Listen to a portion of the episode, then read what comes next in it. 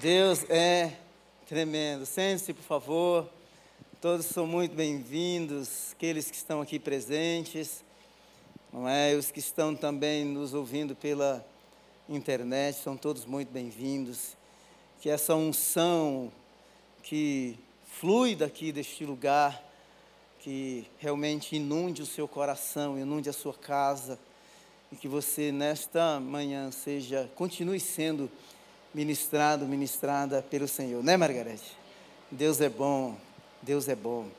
Estive agora sexta e sábado, on, até ontem, na conferência aqui da Missão Antioquia, aqui pertinho, é uma conferência que vem gente de todo o Brasil, foi um tempo muito bom, inclusive tinha um pessoal nosso aqui lá, e cheguei hoje de madrugada, e eu falei assim, está tá cansado, mas vamos estar tá lá, estaremos juntos. Foi um tempo muito, muito precioso ali no, no Vale da Bênção. Ah, falei para eles que eu vivi 25% da minha vida no Vale da Bênção, pelo menos dos 24 anos até os 33 anos, quando fui com a minha esposa Sueli e o, Samu, e o Samuca para a Inglaterra. Naquele tempo era só o Samuca. Deus tem um tempo para todas as coisas, não é? Deus tem um tempo para todas as coisas. Esse tema é um tema muito interessante para nós. Muito interessante. Estudarmos este tempo, porque porque todos nós passamos por muitos ciclos na nossa vida. Tempos de mudanças e toda mudança ela mexe conosco.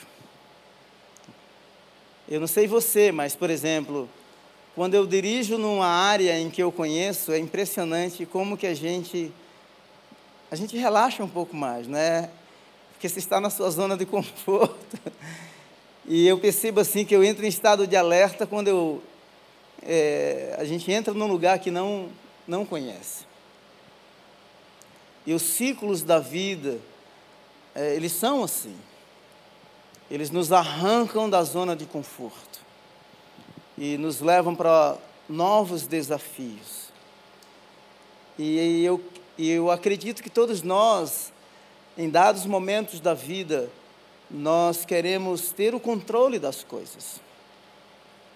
Mas desde o dia que nós entregamos a nossa vida para Jesus, que Ele se tornou o Senhor da nossa vida, nós perdemos o controle.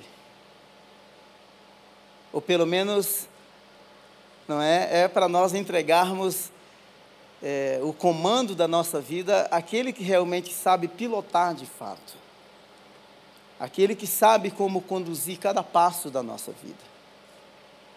E, e é tão bom, eu sei que nós estamos já aí partindo para os últimos dois meses do ano. E a partir de dezembro as pessoas vão começar a planejar 2024. E é bom a gente planejar, pensar, mas por que não convidar o Senhor, aquele é, que conhecemos e, já que, que já, com quem já tivemos experiências tão lindas, lindas, maravilhosas. Estava lembrando aqui do milagre da Valentina. Aqueles pais, eu imagino o aperto do coração daqueles pais. E agora receber a filha em casa. Que alegria! E não é uma alegria da família somente. É uma alegria nossa é uma celebração do corpo, não é? É lindo celebrar isso. Então, que você abra realmente o seu coração para ser ministrado, para ser ministrada pelo Senhor. E dizer assim: Senhor eterno, se eu, em dado momento, em determinadas mudanças, em determinados ciclos da minha vida, ou em determinadas áreas da minha vida eu ainda tenho o controle. Eu quero te entregar, eu quero render o controle da minha vida ao Senhor. Não importa quais áreas sejam, seja profissional, às vezes até uma luta interna que você não consegue vencer. E a gente não vence sozinho mesmo, nós não vencemos sozinhos. Nós precisamos do Senhor, da força, da graça e da capacitação que vem do alto. E saiba também que todas as coisas cooperam para o bem daqueles que amam o Senhor e que foram chamados pelo seu bendito propósito. A vontade do Senhor para a nossa vida, ela é boa, ela é perfeita e ela é agradável. Agora, como falei, o Evangelho vem para rasgar mesmo. Não é? O Evangelho vem para transformar as nossas vidas. Abra sua Bíblia no livro de Gênesis, no capítulo 50. Eu vou ler dois versos e depois quero ler uns, alguns versos também em Êxodo.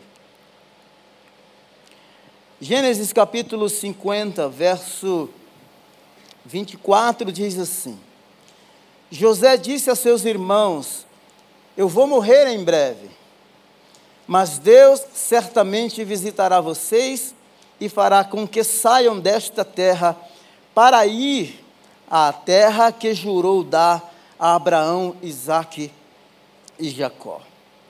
José pediu aos seus filhos, aos filhos de Israel, que fizessem um juramento dizendo: Deus certamente visitará vocês.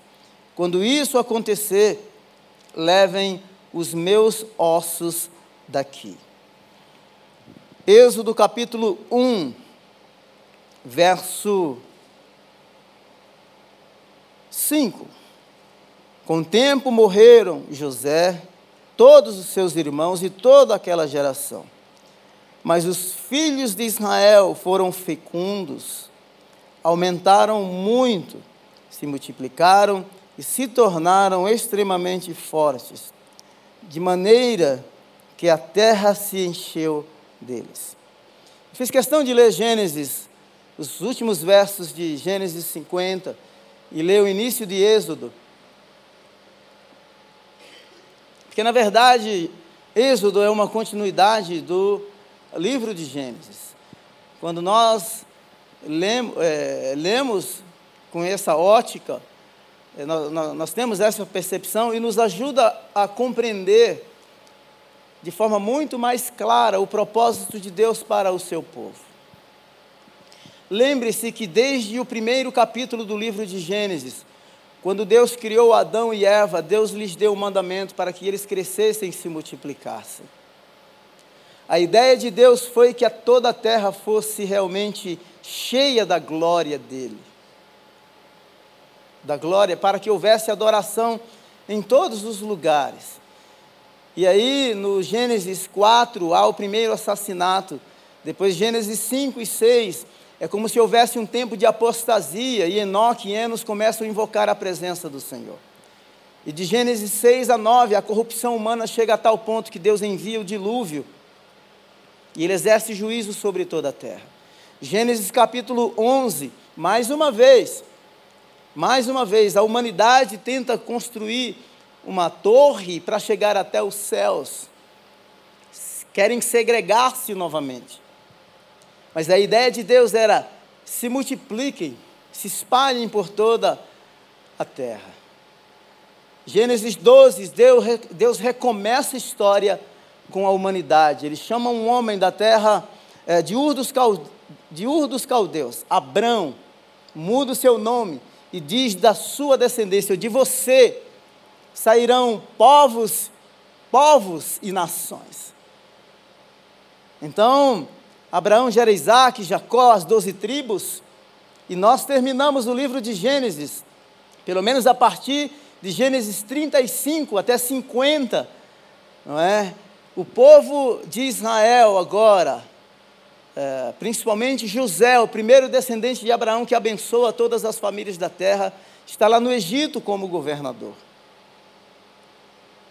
Então, quando a gente começa o livro de Êxodo, nós percebemos que, de fato, o cumprimento parcial do crescimento e da multiplicação do povo da promessa acontece no Egito.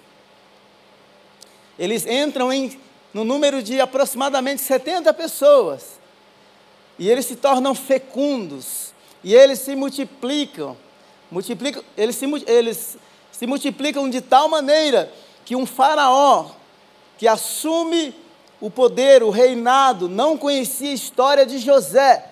E diz assim: olha, esse povo vai crescer e eles vão subverter, eles vão conspirar contra nós, vão tomar o poder, vão se aliançar com outros povos e vão tomar o poder e vão, e vão nos dominar. Então eles traçam toda uma estratégia para dizimar o povo da promessa.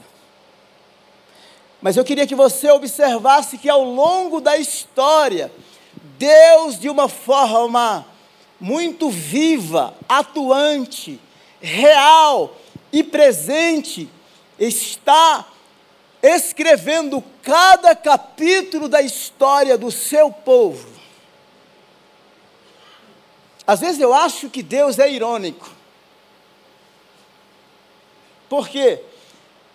Porque se havia um lugar onde é, é, havia uma multiplicidade de deuses, era o Egito. O Nilo era visto como um deus, havia ou acontecia anualmente um dilúvio, e o Nilo regava toda a terra ou seja, a água se espalhava pelo Egito para regar a terra para que fizessem uma boa colheita. Então o, rio, o Nilo era como fosse o símbolo da vida. O sol, a lua. Então havia muitos deuses. O próprio Faraó era, era a incorporação de uma divindade para governar o povo. E é justamente neste lugar onde há uma multiplicidade de deuses, um Deus para cada segmento da vida, numa terra em que poderíamos dizer assim, estranha para o povo da promessa viver, e é justamente neste lugar que o povo cresce e se multiplica. Esse é um retrato da soberania, da grandeza de Deus. Então, o Deus que promete, lá no Gênesis 1, é o Deus que vem compondo, escrevendo cada capítulo da história. E não pense que é uma história linear. É uma história que tem altos e baixos. Como Peter Escaseiro diz no seu livro, Espiritualidade Emocionalmente Saudável, é literalmente uma jornada em que a vida flutua, em que parece que progredimos e regredimos. Crises profundas, mentiras envolvidas, como foi o caso de Abraão, conflitos familiares, desavenças, inveja, como foi o caso de José, dos irmãos de José para com ele. E quando nós olhamos assim cruamente, ou racionalmente, nós poderíamos perguntar aonde estava Deus, ou aonde está Deus em tudo isso? Deus está presente. A presença de Deus não significa a ausência de princípio. Porque Deus está presente não significa que a nossa vida não oscilará em algumas áreas da nossa vida. Pode ser que alguns pilares da nossa vida já estejam muito bem consolidados, muito bem fincados. Mas pode ser que existam alguns que precisam de reparos, serem revistos.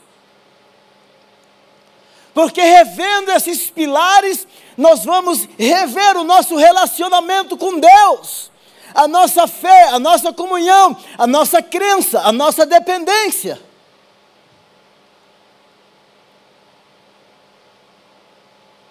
Então, o primeiro aspecto que retrata as a soberania do Senhor num tempo, em tempos de mudanças, é, de transição, é que o Deus que promete, ele cumpre.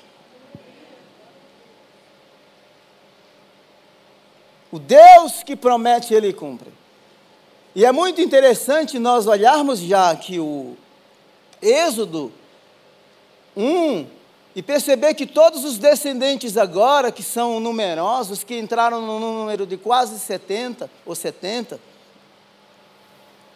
eles são todos fruto de um útero vencido, que são descendentes de Abraão e Sara, eram velhos.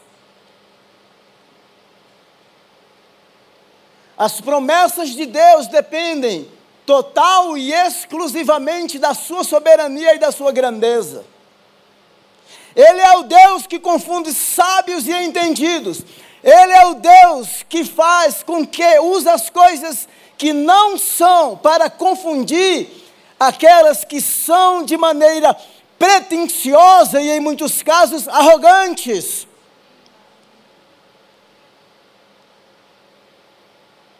O Deus que prometeu está aqui conduzindo cada passo da história do seu povo.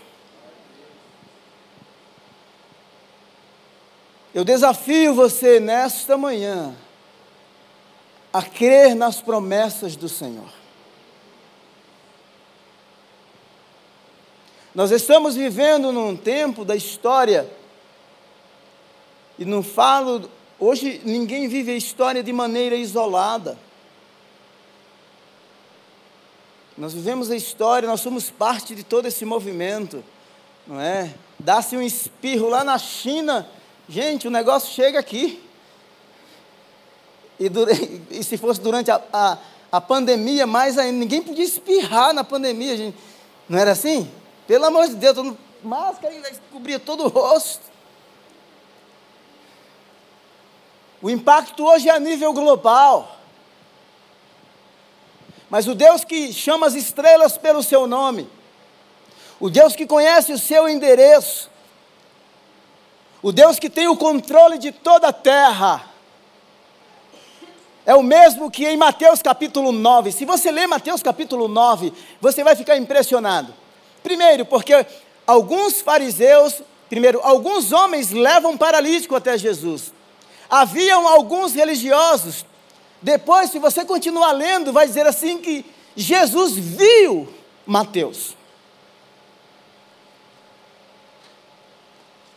Havia uma multidão, há uma multidão mas o Deus que vê a multidão é o Deus que vê uma pessoa. O Deus que tem o controle de toda a terra, Ele é soberano sobre a sua vida.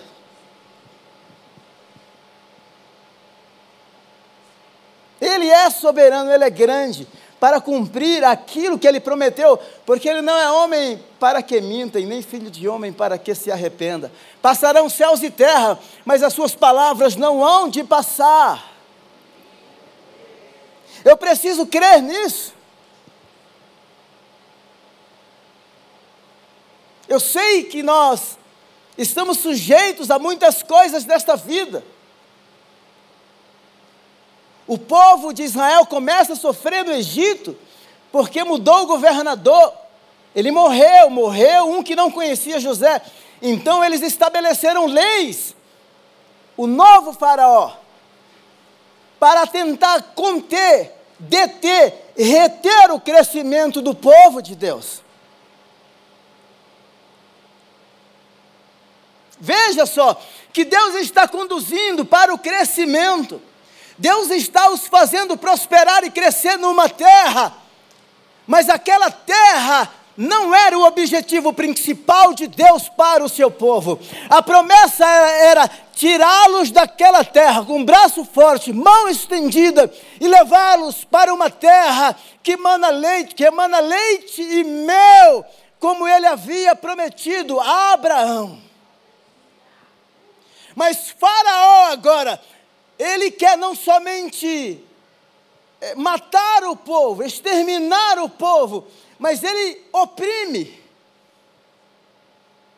dando uma jornada de trabalho muito pesada. As palavras são muito fortes, eles querem, o, o faraó estabelece leis para amargar a vida do povo, oprimi-los. Então ele vai escalonando maneiras para tentar destruir o povo de Deus, a ponto de chegar para as parteiras e dizer assim: olha, eles estão crescendo muito, vamos fazer aqui um controle de natalidade. Quando as mulheres hebreias forem dar à luz, se for homem, matem. Se for mulher, deixem viver. E aí, quando as parteiras chegam, o que, é que é? O que, é que acontece? Assim, olha, é o seguinte, essas mulheres hebreias aí, elas são muito vigorosas. Quando a gente chega lá, já nasceu a menina, já nasceu. Mas se tu ler o texto de Êxodo 1, todo o capítulo, você vai perceber que havia graça de Deus sobre a vida das parteiras. Graça de Deus. Ninguém pode deter o cumprimento das promessas de Deus sobre as nossas vidas. Quando eu leio a história dos cristãos no Império Romano, me impressiona. Quando eu leio a história do crescimento do cristianismo na China, sem ter uma igreja do ponto de vista assim, oficial, com templo e com liberdade, países fechados, que por lei é proibido pregar, não é? As fronteiras estão fechadas. Do ponto de vista da, da constituição daquele país, é proibido pregar. Eu estava ouvindo um, um romeno ontem, uma missionária chamada Najwa Diba. A Najwa, ela ia para um país próximo da Romênia, porque não se podia pregar o evangelho, ela ficava no hotel, cruzava a fronteira, ficava nesse país por alguns dias orando por essa nação, orando por aquele povo. Um país que na declaração, na sua constituição, o país, é, melhor, o país era Albânia, é, o país que na sua declaração é, confessava ser ateu na sua constituição, e onde estava ouvindo um pastor. E a primeira pessoa que Nájua levou para Jesus foi uma camareira, a camareira do hotel. E ela entrava no hotel e deixava algumas literaturas quando fazia o check-out. Check -out. Hoje estão lá várias igrejas plantadas. Fronteiras fechadas. Do ponto de vista da Constituição, proibido pregar o Evangelho. Mas não há poder nesta terra que possa deter o poder do soberano. E é isso que nós precisamos crer. Deixe-me dizer uma coisa: nós estamos entrando na história do cristianismo global e na história do cristianismo brasileiro, um tempo que será muito difícil. A sua fé será testada. Você será hostilizado no ambiente de trabalho. Como os nossos alunos já são hostilizados dentro dos ambientes acadêmicos do Brasil. Mas nós temos que entrar nesses ambientes e dizer que o Senhor que reina nas nossas vidas o Senhor reina naquele lugar.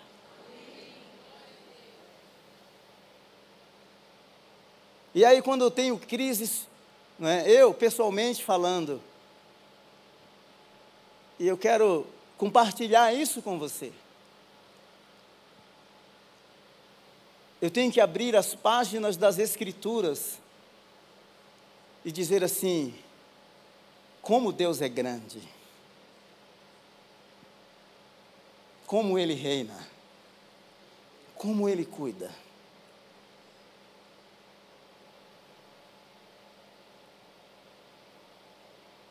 Roma queria matar os crentes. Nero.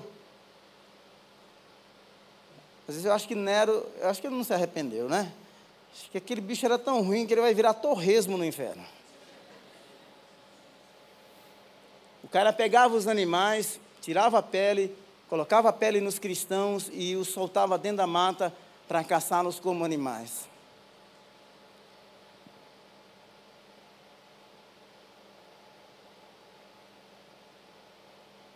colocava os crentes cheios de piche, não é?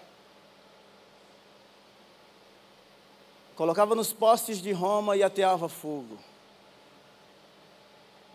O imperador Diocleciano, na primeira perseguição que os historiadores descrevem como a perseguição universal, vão na casa dos crentes, confiscam todos os seus livros e fazem pilhas e queimam nas ruas de Roma. Confiscam a propriedade dos crentes. 50 anos depois, um homem chamado Constantino, imperador de Roma, tem uma visão ponte, na ponte Milvio, dizendo: Com esse sinal vencerás. Deixe-me dizer uma coisa aqui. Os caras vão querer discutir se Constantino era convertido ou não. Eu não estou nem aí com esse aspecto da história. O que importa para mim é saber que Deus estava reinando em Roma. Isso é o que importa. Se Constantino era um crente mequetrefe, como diz o PJ, né? Que dizem que não era crente, que só se batizou no leito da sua morte, porque tinha medo de ir para o inferno. Para nós o que importa é que o Senhor estava reinando naquele lugar a tal ponto de influenciar as leis de Roma, abolir a luta de, de gladiadores, dar uma identidade melhor à mulher. E ele estabelece um edito chamado Edito de Milão. As propriedades que foram confiscadas por Diocleciano agora são devolvidas aos crentes mandaram queimar as literaturas. Constantino diz assim: me preparem 50 cópias do texto sagrado. Deixe-me dizer uma coisa: mesmo no meio de todo o caos em que os reis, os governadores querem impedir e deter o crescimento do povo, saiba que o nosso Deus reina.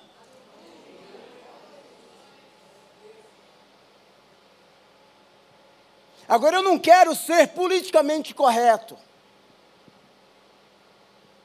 Eu não quero ir com a multidão, porque esse ditado de que a vox populi, a voz do povo é a voz de Deus, isso é balela. A voz de Deus é o Evangelho aqui nas Sagradas Escrituras. E é isso que precisa ser anunciado. Deus está desbancando todos os deuses do Egito. A deusa Ram era a deusa da fertilidade. O Egito se enche de rãs. Lembre-se que Deus reina. Está com uma enfermidade difícil. Dói, eu sei que dói. Mas sei que também há consolo. Eu sei que às vezes há escassez, mas deixe-me dizer uma coisa: eu também sei que há provisão de Deus. Eu sei que há doenças, mas o nosso Deus é um Deus de milagres. O Deus que tira o seu povo com mão forte, com braço estendido. É o Deus que vai nos conduzir pelo deserto, cuidando provendo.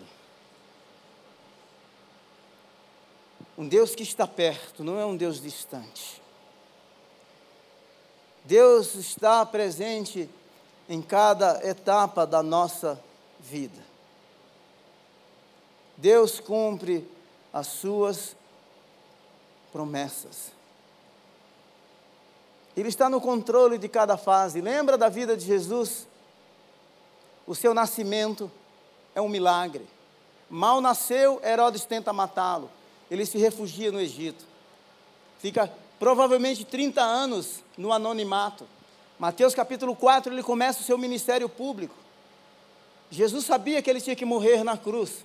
Aí queriam poupá-lo. Quando ele diz assim: Olha, convém que eu vá para Jerusalém, seja julgado, condenado, seja morto. Mas esse não é o último capítulo, ele vai ressuscitar. Aí Pedro diz assim: Não, isso não vai acontecer contigo. Na teologia judaica, seria uma extrema humilhação o Messias, ou aquele que se dizia o Messias, morrer entre os malditos, morrer pendurado no madeiro. Deus no controle de cada fase, Deus no controle de cada etapa, para que os seus propósitos sejam cumpridos na terra e, e para que o nome dele seja glorificado e honrado. Nós precisamos resgatar esses princípios para as nossas vidas. Nós precisamos levar isso para o nosso dia a dia, para o ambiente de trabalho. Há uma escassez, há uma fome pela palavra de Deus. As pessoas perderam a esperança. Converse com elas, dialogue, bata um papo, pergunte, e você vai perceber que há uma inquietação no coração da humanidade. Há uma inquietação. E no meio de toda essa inquietação, nós precisamos evidenciar a soberania do Criador. Gênesis 1. No princípio criou Deus os céus e a terra, a terra era sem forma e vazia. Quando ele começa a liberar, liberar a sua palavra, o caos toma uma forma diferente, ele começa a dar forma às coisas. É no meio do caos, no meio de todo desespero, toda falta de esperança, quando o Evangelho é proclamado, a palavra que é liberada pelo Senhor e que não volta vazia, fará algo novo. Uma das coisas que tem me preocupado bastante, eu quero que você me escute. Por favor. É que existe aí uma narrativa essa palavra é, né, se chique, né? Narrativa. Existe um ambiente querendo calar a voz da igreja. Você sabia que agora no Pernambuco, lá no Pernambuco, viu, na terra lá do Lampião,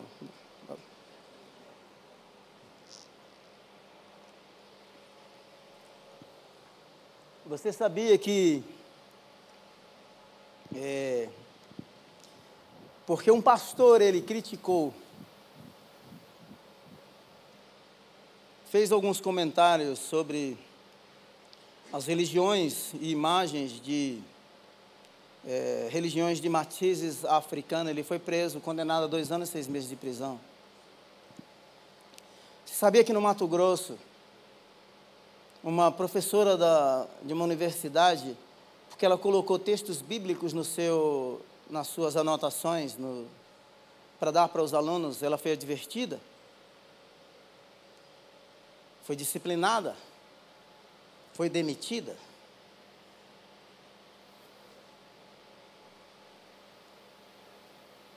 Aí ela recorreu, processou a universidade, o juiz deu direito, né, deu causa ganha para ela, porque disse que o Estado é laico, então ela tinha liberdade para fazer isso.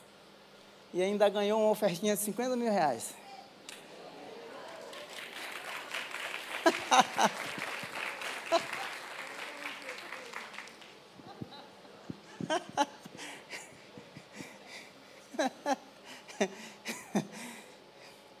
Mas o que eu percebo é que há uma voz tentando nos silenciar. Isso é bíblico. Se você ler uh, Atos capítulo 4, quando aquele paralítico que estava na porta do templo foi eh, curado, aconteceu os pentecas, né? E às vezes até o, alguns pentecostais lá do Nordeste, ele não fala rebuliço, não, ele fala um ribuliço. Mas aconteceu um ribuliço lá em Jerusalém. E aí o movimento se espalha por toda a cidade, está em todas as mídias, é capa de jornal, não é? Os influenciadores estão colocando em tudo quanto é lugar. E aí, as autoridades se reúnem e chamam Pedro e João para questioná-los. Por quê? Primeiro, eles queriam impedir o crescimento, eles queriam deter o crescimento.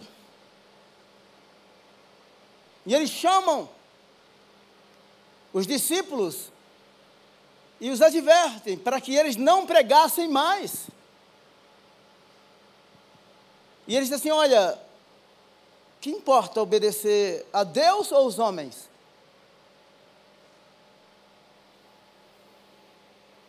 Nós não podemos deixar de falar daquilo que vimos e ouvimos. A história mais palpável, tangível, real do Evangelho nesta geração é a sua vida. Você é uma carta de Deus no lugar onde você está. Você é a manifestação visível da graça e do amor criador e redentor do Deus soberano. Eles queriam deter o crescimento do Evangelho. Então existem algumas vozes que querem nos calar. Nós não podemos deixar de anunciar aquilo que vimos e ouvimos. Não podemos. E não dá para negociar. Não dá para fazer alianças políticas espúrias, profanas. Não! Ele é rei e é único, por isso ele é absoluto. E no Egito ele se revela como absoluto, soberano sobre todos os deuses da terra. Agora nós vamos pagar um preço para criar fibra, para ter experiências de fé, para firmar as estacas, para ser testemunha viva, para ser sal, para ser luz, para ser referência de graça e amor, para que alguém saiba que existe naquele lugar, naquela escola, naquele ambiente de trabalho, naquele segmento empresarial, um homem e uma mulher que manifesta a graça de Deus, que vive o Evangelho. Ah.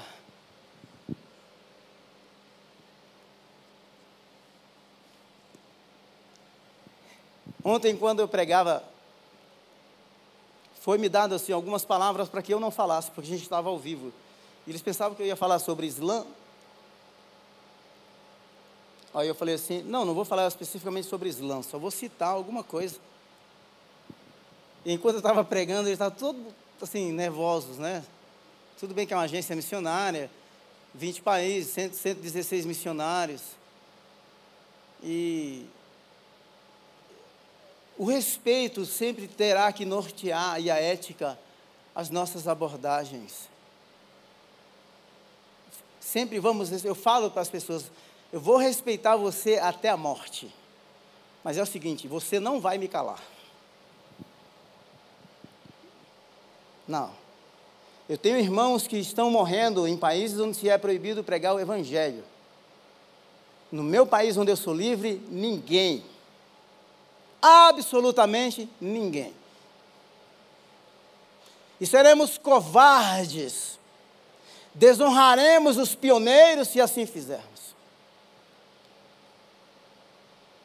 O preço que o pastor Enéas pagou, e que matérias foram publicadas até dois, três anos atrás, o acusando de revolucionário simplesmente porque não queria que o comunismo invadisse o Brasil e criou um movimento de oração que no dia 15 de novembro comemora, comemoraremos 60 anos.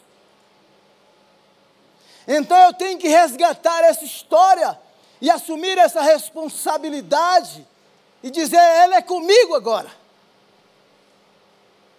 Sem ser legalista, sem ser hipócrita, mas sendo um mensageiro, uma mensageira da grandeza desse Deus soberano, que faz o que faz, porque Ele é poderoso para fazer.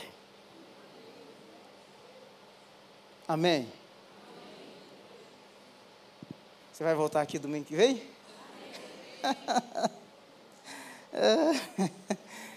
Já estou terminando, viu? Então veja só.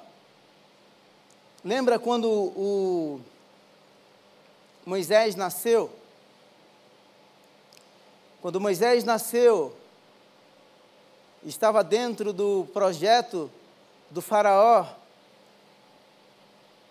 que as crianças fossem é, mortas. Mas estava nascendo ali o, o libertador de Israel. Então ele é preservado, não somente preservado, mas ele é criado dentro da casa de Faraó. Não parece ironia? Fala sério. Lembra de Elias? Senhor, mataram os teus profetas, é, derrubaram os teus altares e só eu fiquei. A última Coca-Cola do deserto está aqui. Não é? Às vezes a gente pensa que o nosso problema é maior do que o problema de todo mundo. Pergunta para a mãe da Valentina, a dor. Pergunta para a esposa do Zé Roberto. A filha.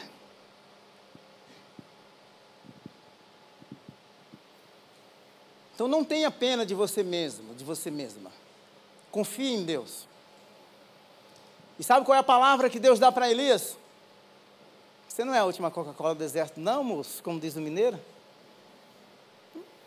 Você não é.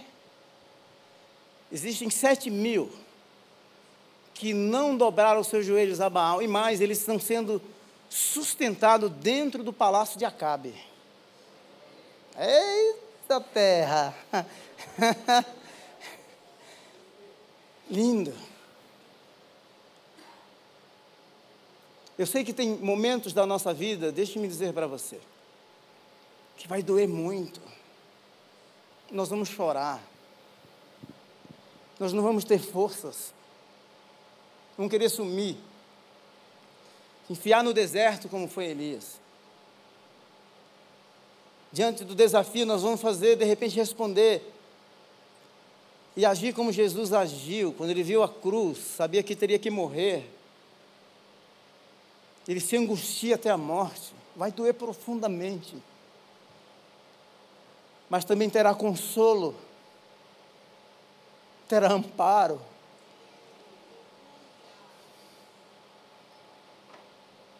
Haverá momentos de solidão, sim, haverá, e serão profundas.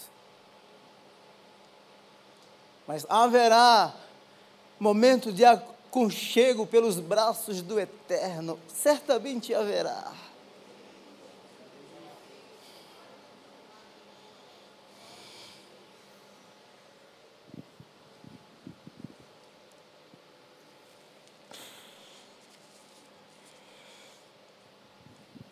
favor, se coloquem em pé. Anteontem eu escrevi um, não sei se é um poema, não sei que nome que darei a isso aqui. Eu queria ler para você e depois nós vamos orar. Sobre a vida de José. Eu escrevi o seguinte: Do sarcasmo dos irmãos, do mercado para a mansão um intérprete de sonhos esquecido na prisão.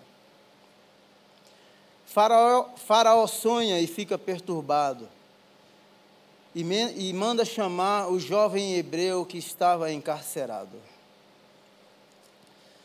Faraó começa o sonho contar e José, sem titubear, a interpretação começa a revelar que sete anos de abundância e sete de fome o Egito iria assolar.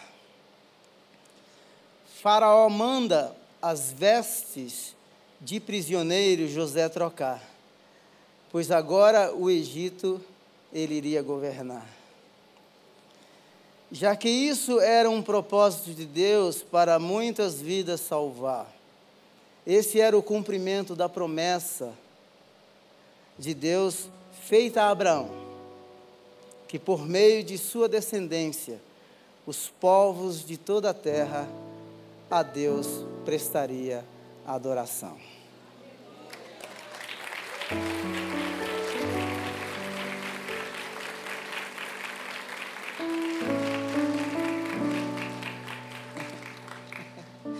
Eu tenho um irmão Eliseu que ele fala assim: Nossa, chorou, chorou, teve até chorinho hoje. Pai, muito obrigado por essa manhã. Obrigado porque há um tempo sim para todas as coisas.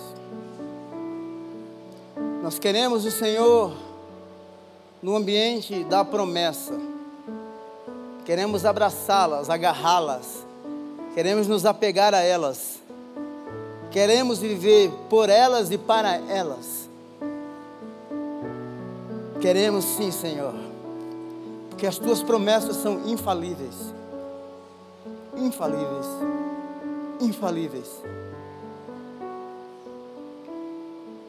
Queremos, ó Deus, em nome de Jesus, que toda força contrária dos deuses, dos ídolos, dos demônios, dos principados e potestades, Queremos que todos, todas as forças opostas, sejam expostas à vergonha e ao desprezo eterno. E que a nossa vida não amargue. Não, dá-nos sabedoria, conhecimento, para que possamos evidenciar, evocar sempre as tuas promessas ainda que sejam em ambientes em que somos hostilizados. Senhor eterno, revela o teu amor e a tua graça, revela a tua grandeza e a tua beleza. Eu sei que o Senhor, assim como fez José, prosperar na terra do seu sofrimento, Tu és aquele que nos faz crescer na terra onde sofremos. Mas sabemos que o Senhor tem um lugar de descanso, uma terra que emana leite e mel. Em nome de Jesus. Eu oro, Deus, para que pessoas que estão entrando em novos ciclos da vida, da maneira individual, familiar, coletiva, talvez mudando de país, de profissão, de segmento profissional, de carreira, em nome de Jesus, Deus eterno. Vai à nossa frente. Vem à nossa frente como igreja. Obrigado pela assembleia que aconteceu. Pela aprovação do pastor Ivene. Deus eterno, pela grandeza do coração e o legado que o pastor Jonas nos deixa. Em nome de Jesus. Senhor, vai à nossa frente neste novo momento que a gente, que possamos crescer e se multiplicar como igreja, influenciar todos os segmentos da cidade de São Paulo, Brasil, nos espalha por este mundo com esta mensagem dizendo que o Senhor reina, que tu és grande, que tu és soberano, que tu és poderoso. Que o Senhor promete e cumpre mesmo nos ambientes hostis, tu és o mesmo, tu és único, tu és absoluto. Você pode levantar as suas mãos agora. Diga palavras de gratidão ao Senhor nessa manhã. Agradeça pela saúde, pelo pão posto à sua mesa. Se você está enfermo, mande essa enfermidade embora. Se você não é crente, quer entregar a sua vida para Jesus nesta manhã, diga assim: Eu quero conhecer esse Deus. Faça uma oração de entrega, dizendo assim: Senhor Jesus, eu entrego a minha vida Ti. Vem, controla, guia, conduz os meus passos, para que Teu nome seja honrado e glorificado aqui na minha vida. Louvado seja o nome do Senhor, do Criador do Redentor, do sustentador de todas as coisas. Nos prostramos, sim, diante da tua grandeza. O Egito não nos reterá, porque o Senhor nos tirou com braço forte e mão estendida, e cantaremos, celebraremos, exultaremos e exaltaremos ao Senhor, dizendo: Ele naufragou, Faraó, todos os seus carros e os seus cavaleiros, e triunfou sobre eles. Louvado seja o Senhor, o Deus dos deuses, o Senhor dos senhores, o grande eu sou, o Jeová Jireh, o Deus que, que provê, o Jeová Rafa, o Deus que cura, o Jeová Chamar, o Deus que presente está. Oh, louvado seja o nome do Senhor, para sempre. Aplauda ao Senhor.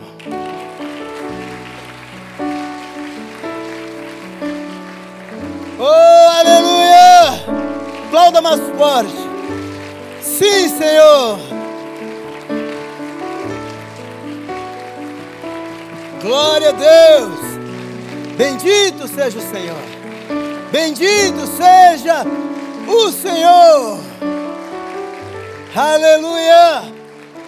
Glória a Deus.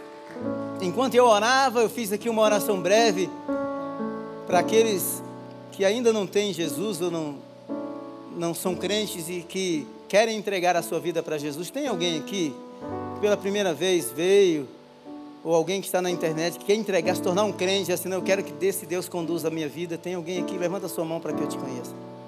Não? Se, se você está nos ouvindo pela internet, é, vai aparecer um número aí, entre em contato conosco, nós queremos te acompanhar, cuidar de você. Você foi abençoado, abençoada nessa manhã? E deixa eu dizer uma coisa aqui para você. Depois você vai lá no YouTube, lá no nosso canal, Culto das Oito. Sabe o que é que você faz? Copia o link, e manda essa mensagem para a galera. Compartilha, você vai poder abençoar muita gente. Semana que vem estaremos aqui. Traga um amigo, uma amiga. Leve um amigo, uma amiga para a célula. Deus te abençoe. Semana abençoada, em nome de Jesus.